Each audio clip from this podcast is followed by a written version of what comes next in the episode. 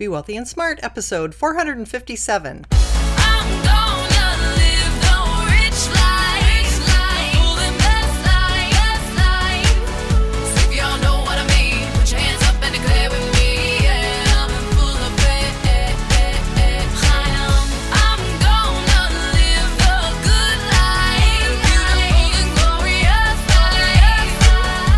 Into a world of wealth and financial freedom without budgets, boredom, or bosses on Be Wealthy and Smart.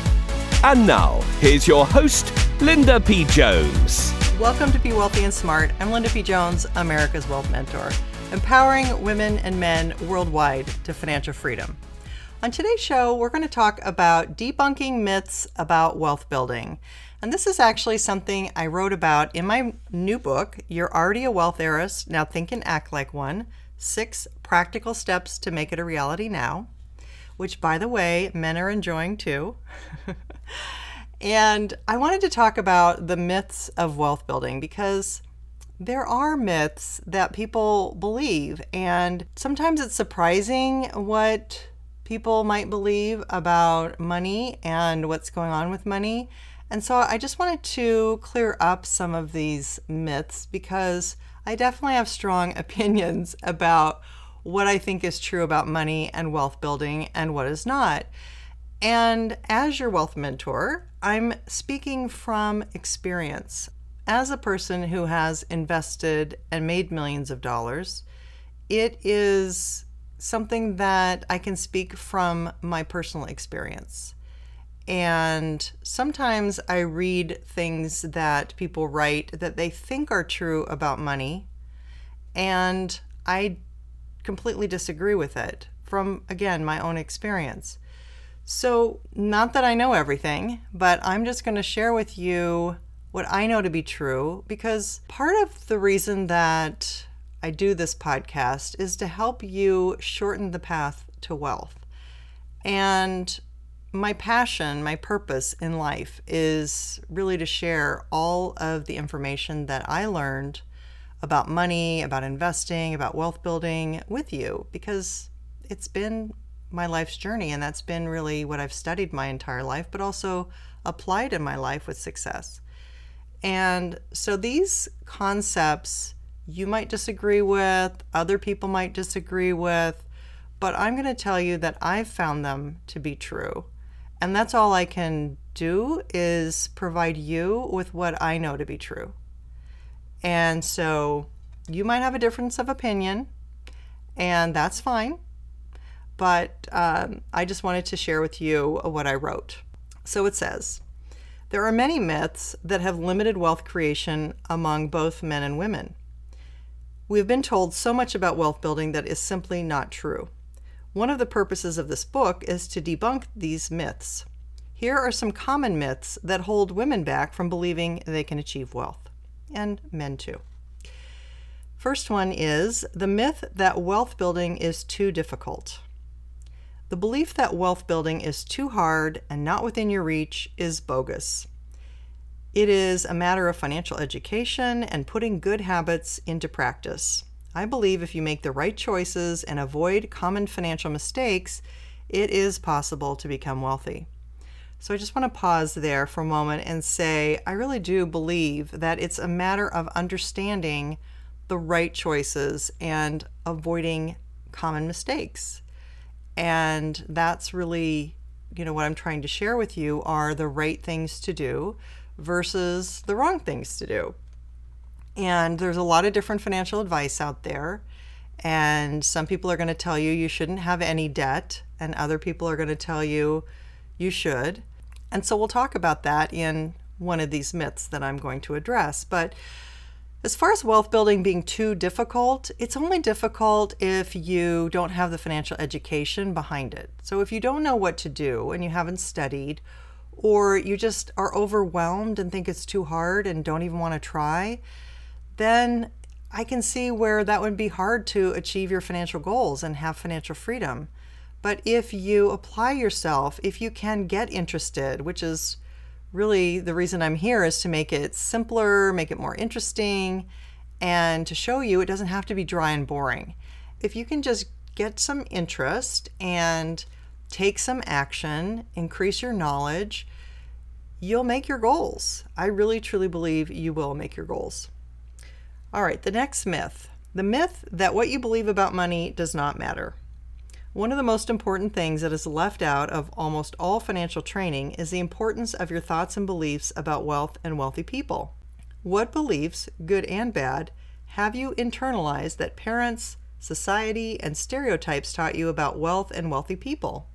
One client told me her father always cursed the rich man down the street. She did not know why, but realized she internalized the belief that all rich people are bad. If you subconsciously view all wealthy people as bad, or cheating crooks, let's say, will you want to be wealthy or will you self sabotage? So I just want to pause there again and say mindset is one of the most overlooked concepts in the traditional financial world, I believe. And that's why in my six steps to wealth, we start with a wealthy mindset. Because I was a young child when my dad handed me the book, Think and Grow Rich, I learned from a young age how important mindset was to those famous people like Henry Ford and Aristotle Onassis that started with nothing and created huge fortunes. They really stressed in that book how it was due to mindset. But here's the other thing I know a lot of people study mindset and then they don't really get into the actual steps they need to take to help their financial situation.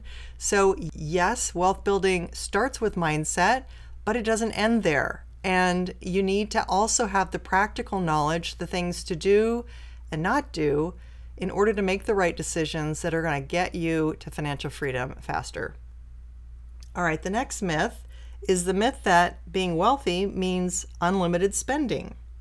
One reason why lottery winners go broke is they only know how to spend, not create money.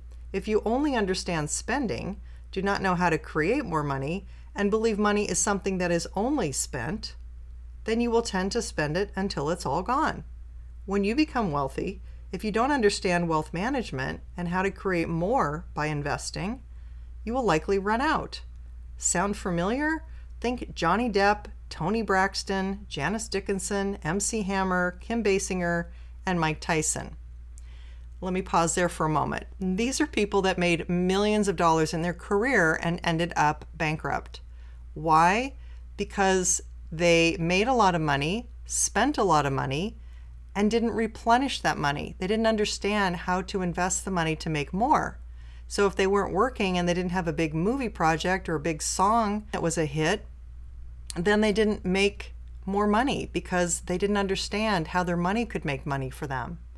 So by investing, you're really replenishing your money, and that's going to give you unlimited funds to spend. But if you don't know how to replenish your money and grow more, it's going to be a finite amount of money and you're going to run out. Even if you're Mike Tyson and you've made over $100 million. So it's not how much you make, it's still a limited, finite amount of money that can be completely spent and used up if it's not invested properly and replenished. And that's what happened to him. The next myth is the myth of frugality. A popular belief today is you must be a miser and save as much money as possible to become wealthy. This is what I call the frugalist movement. People somehow think if they scrimp and save enough, they can become wealthy. That's not possible for most people. You cannot starve your way to wealth. You can only cut so many expenses before you're living in the woods. There is the rare exception of the high paid tech worker who squirrels away quite a bit of his or her multiple six figure salary and gets to a million dollars, but for most people, it is impossible to simply save your way to wealth. There must be an investing component to grow your money and get it to begin compounding for you. Many stories I have read about people saving money and becoming millionaires oddly omit the part where they compounded their money at a high rate. Compounding is how money grows and multiplies over time. Your money grows and the money it creates grows too. So I want to stop there for a moment and say, yes, there are people that I've seen online who've said, oh, I saved so much money and became a millionaire. But somehow they're leaving out the important fact that they invested and grew their money either in stocks or the stock market or real estate or some money engine that helped them grow their money. It wasn't simply saving their money that got them to financial freedom. And that part I think is overlooked by a lot of people. And the fact that you need that money engine, that step four, invest in a money engine, step five, compound at a high rate, those are two of the six steps to wealth that are what create wealth. And so it's not about being a frugalist, it's not about not spending, it's not about living a meager existence and spending as little money as you can. I just don't agree with that. I think that yes, you want to save money and have capital that you can invest and grow, but it's not about denying yourself, not living a good life, not enjoying life. I just don't like that whole concept. I want you to have a full life and enjoy the things you want to do, travel to the places you want to travel to, and reach your financial goals. And I think that's possible for you to reach farther to get them and to stretch to get them.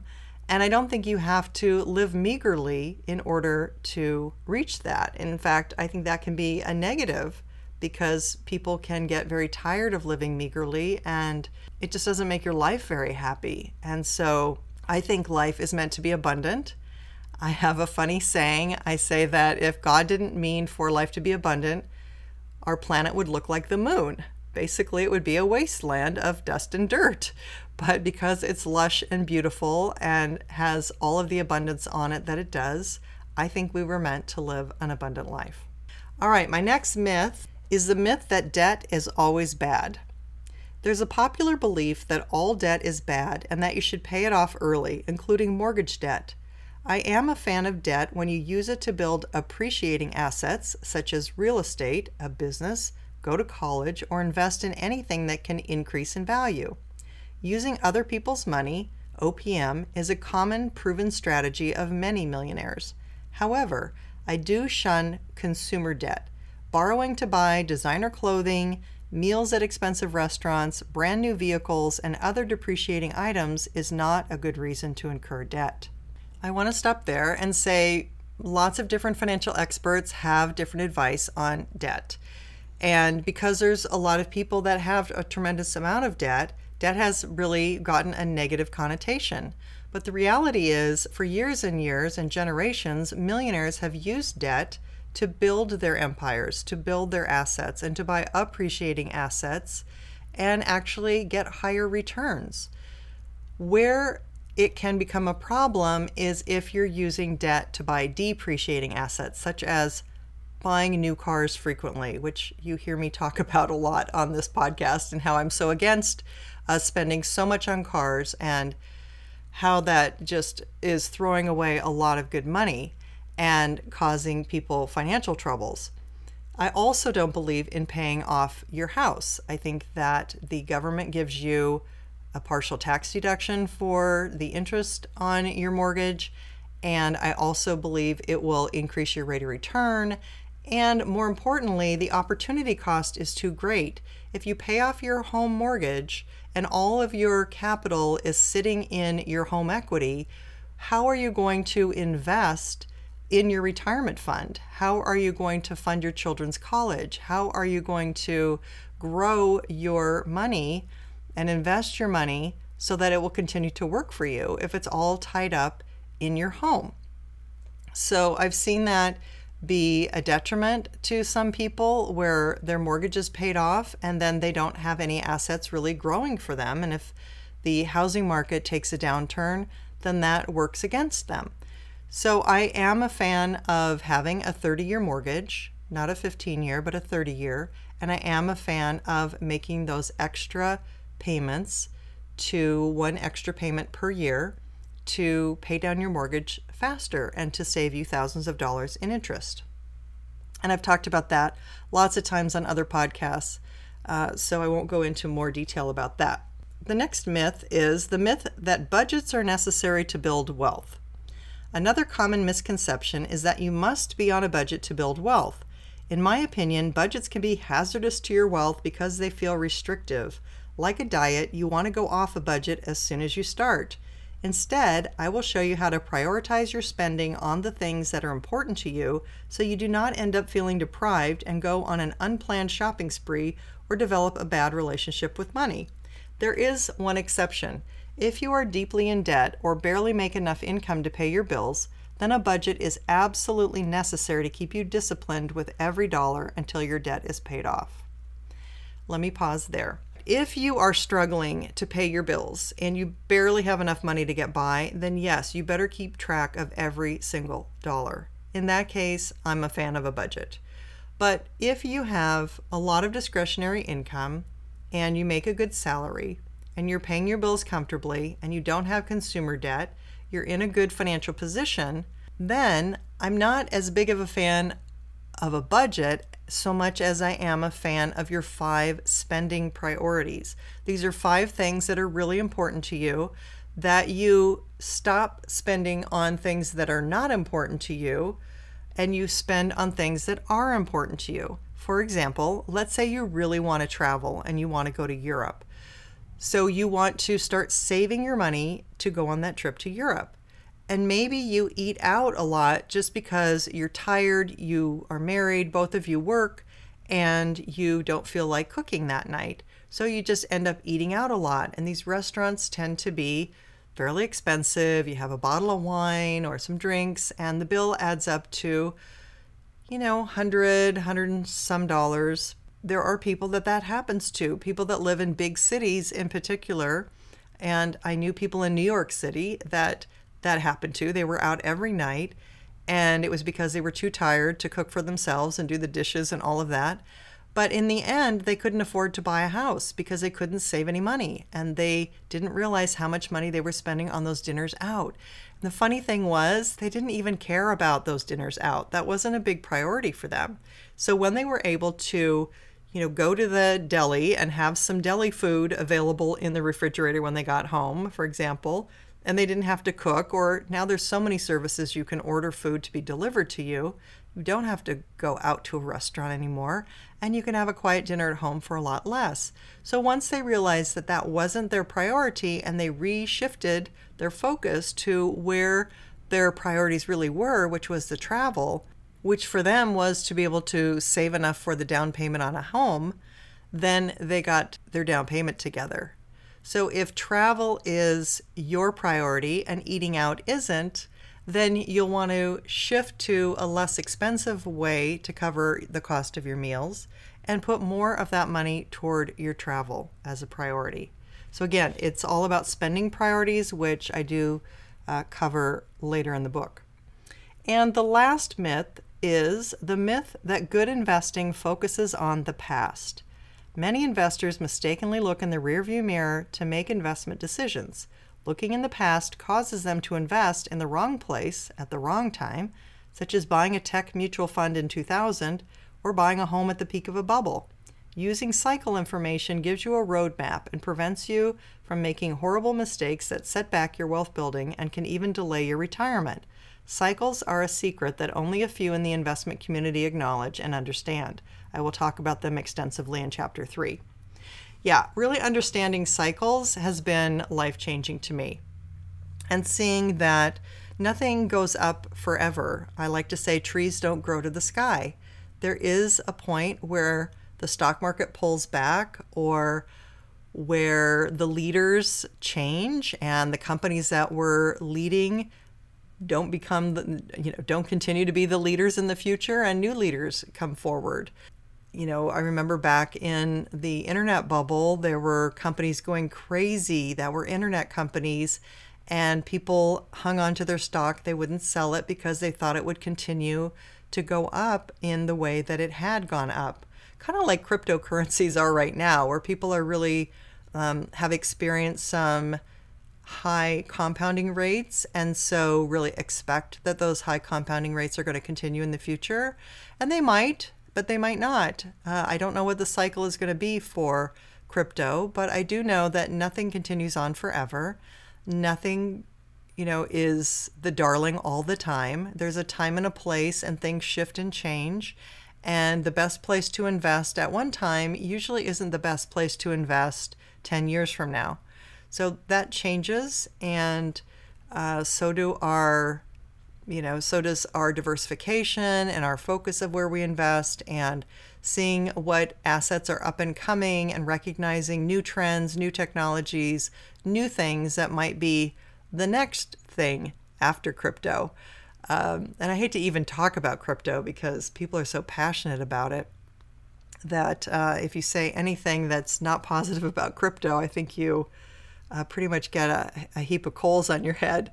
But um, it's really not, I'm really not speaking about crypto per se. I'm speaking about any asset that performs at an incredibly high compounding rate, whether it's internet stocks like they were in 1999, where people were passionate and thought they would go up forever, whether it was real estate in 2007, or maybe even real estate last year, because we've started to see it weaken this year, certainly down 11% in California, and also seeing some weakness in New York and other major markets.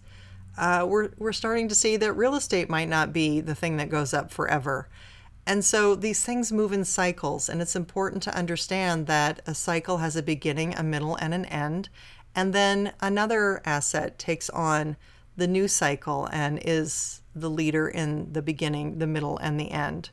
And who knows, that could be cannabis, that could be any number of new investments coming in. It could be artificial intelligence, it could be robotics, it could be any number of things that it could be virtual reality, it could be any number of things that are coming into our future. It could be electric cars. It could be, you know, things that are in development right now that continue to become a major market or they're maybe something that is a specialty right now, but it becomes the majority. You know, maybe all cars become electric within the next 15 or 20 years. These are things that can be the future cycles and things for you to think about in terms of where do you want to be investing your money and where are the new cycles? Where are they starting? Where are they growing? So, these are some of the topics that uh, I wanted to share with you, these myths and Again, you may or may not agree with these. People have different opinions. All I can do is offer you my own experience, my own opinion, and again, my heart is to help you with your wealth building, to help you shorten that path, to help you avoid mistakes, and to help you have the right knowledge to make the right decisions so that you can reach your goals to financial freedom. Because I truly believe that with knowledge and action, anyone can achieve financial freedom. If you haven't yet subscribed, rated, and review the Be Wealthy and Smart podcast, I would love to have a review from you and please subscribe.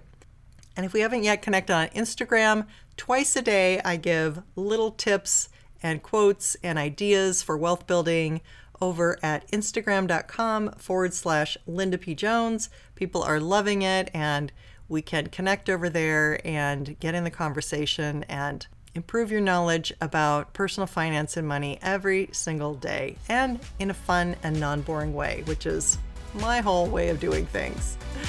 So that's all for today. Until next time, live the good life and be wealthy and smart.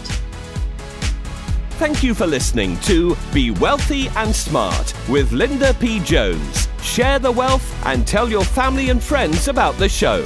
Check out our website, blog, and social media for more riches at www.bewealthyandsmart.com.